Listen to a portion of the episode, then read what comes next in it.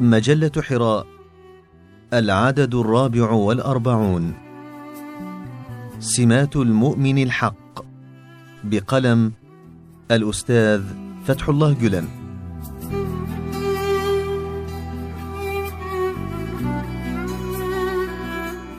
إن أشد ما نحتاج إليه اليوم رجال مثاليون مؤهلون للقيام بدور الدليل الأسوة أمام المجتمع وأمام أجيال المسؤولية الذين بلغوا الحد الأقصى من التأهب للقيام بالواجب الذي تحملوه أمام الله سبحانه وتعالى.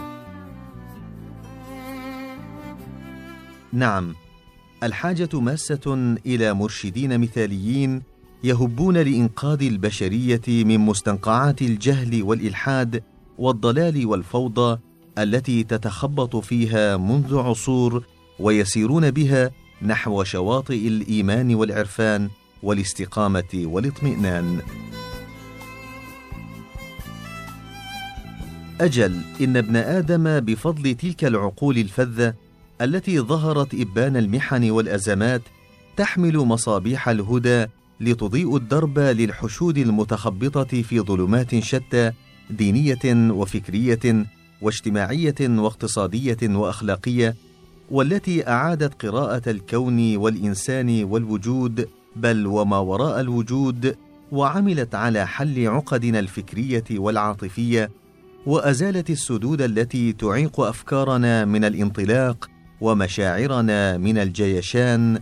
أجل بفضل هؤلاء الأفذاذ استطاع ابن آدم أن يجعل من كفن الموت قميص حياة خمسين مرة. ويعيد تفسير الأشياء والحوادث من جديد مئة مرة ويتلو كتاب الكون هذا الكتاب الذي انطفأ بريقه وبهت لونه واصطبغ بصبغة العبثية في نظر العقول السطحية ويتلو كتاب الكون على امتداده الشاسع بعد الإحساس بأعماقه اللانهائية تلاوة تطرب لها النفس كأنها الموسيقى سحرا وجمالا.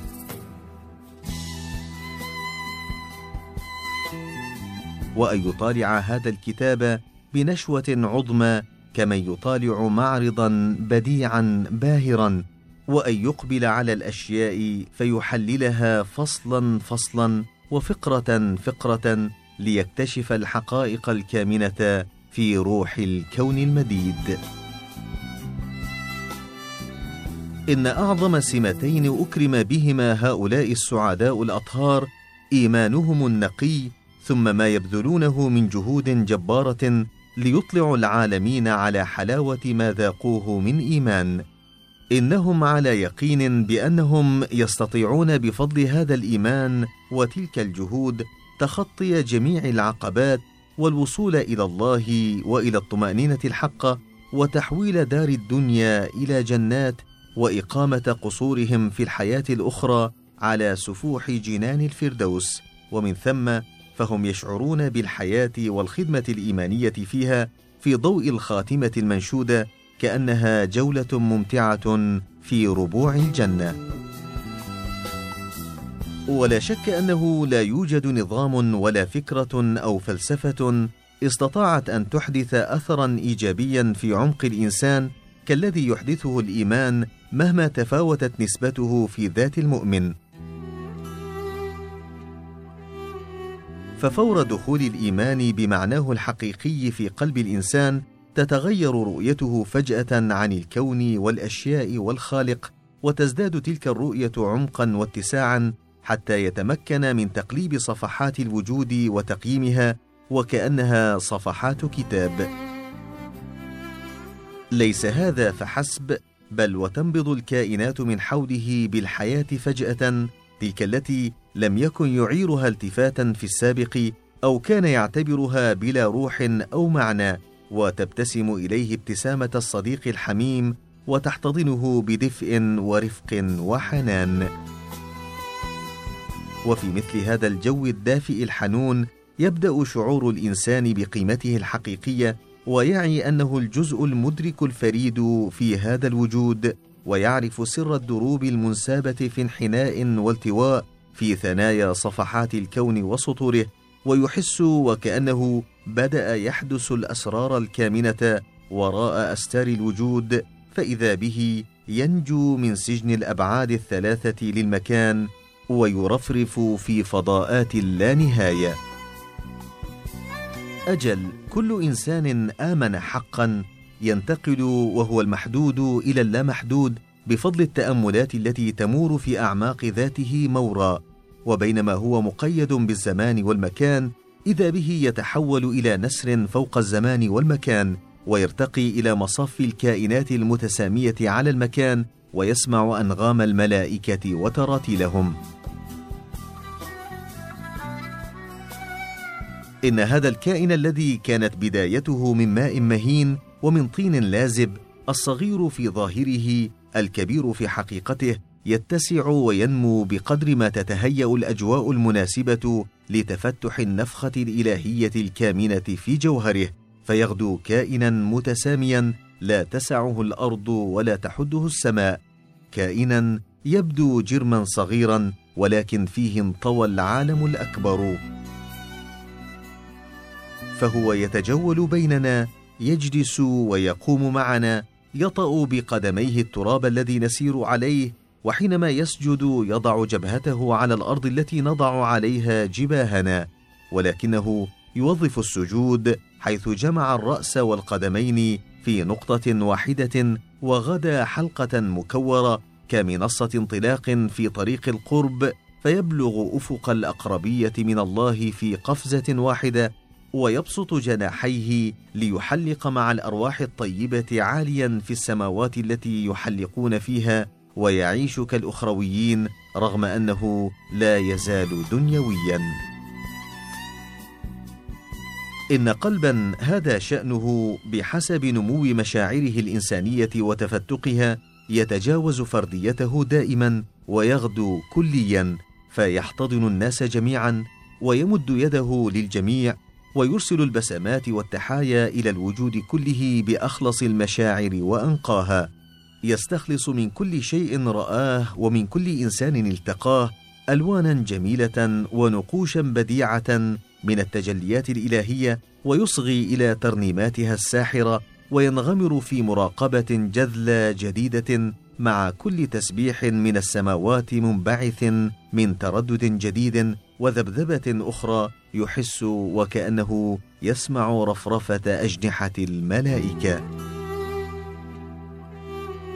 إنه يسمع ويشاهد معارض للجمال واسعة ممتدة تشمل كل شيء بدءا من جلجلات الرعد المرعبة الخالعة للقلوب إلى نغمات العصافير الشادية الباعثة على السكينة والارتياح ومن أمواج البحار الهائلة المتلاطمة إلى خرير الجداول الهامسة بمعاني الخلود ومن الطنين الساحر المنبعث من الغابات الهادئة إلى المنظر المهيب لذرى الجبال الشوامخ المتطاولة نحو السماء ومن النسمات السحرية التي تداعب التلال الخضراء ليل نهار إلى العطور النشوى التي تفوح من البساتين والحدائق لتغمر كل مكان. نعم يشاهد معارض الجمال هذه ويسمع أصداءها ويحس بها فيقول لنفسه اذا هذه هي الحياة الحقيقية. يقول ذلك ثم يهتف مع جميع الكائنات ومع معانيها الشبيهة بالروح معززا أنفاسه بالأدعية والتسابيح ليوصلها إلى قيمتها الحقيقية. جبهته على الأرض في سجود دائم ونظره معلق على فرجة الباب الذي قضى حياته املا أن يفتح له يوما ويحظى بنظرة رضا وقبول. يغمض عينيه ويفتحهما على هذا الأمل يتلمس ما يدور خلف الباب بتوق وشوق عظيمين. ينتظر الساعة المباركة التي تزول فيها الغيبة والغربة وتشرق فيها القربة سكينة وطمأنينة تغمر أرجاء روحه. ينقب عن جواب أو صدى لنداءات الشوق ومطالب الوصال المترددة في روحه. تجده وقد شرع أجنحته وحلق مثل الطائر حينا وحط على الأرض وسار ماشيا حينا آخر. ومهما يكن فهو ميمم وجهه نحوه سبحانه يهرول إليه دون توقف وقد ضم كل أحد إلى صدره واحتضن كل شيء بمحبة غامرة.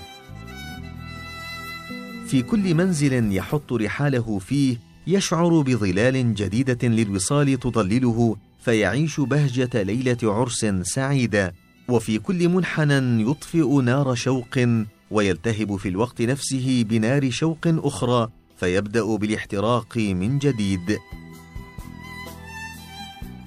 ومن يدري كم من مرة في اليوم يجد نفسه مغمورا بنسمات الأنس وكم من مرة يحزن ويتألم للوحشة والوحدة التي يعاني منها البؤساء الذين حرموا من الإحساس بهذه المواهب السنية والإشراقات البهية. أجل فمثل هذا الروح البالغ هذا المدى من رحابة الأفق يجد نفسه مستقرا على منصات انطلاق نحو عوالم جديدة على الدوام متحفزا أشد ما يكون التحفز مشحونا بعزم يفوق مقاييس الإنسان العادي. وكذلك يفكر في ألوان المنن التي سينالها وأنواع النجاحات التي سيحرزها بفضل إيمانه والقوة الكامنة وراء ذلك الإيمان. وبما أن أفقه واضح وطريقه مفتوح وإرادته حرة وقلبه في طمأنينة وسكينة فهو يجري دوما دون شعور بأي تعب أو إرهاق. وكلما قطع منزلا وحط رحاله في منزل آخر يزداد رصدا وانصاتا لأعماق ذاته. كما تزداد محبته عمقا لكل ما حوله ومن حوله. عندما ينصت إلى روحه يجد نفسه في واحة من السكينة والطمأنينة لا تنتهي وبينما يعاني العديد من الناس من غربة قاسية ووحدة كئيبة بدوافع شتى تراه بعيدا كل البعد عن وحشة الطريق وغربته.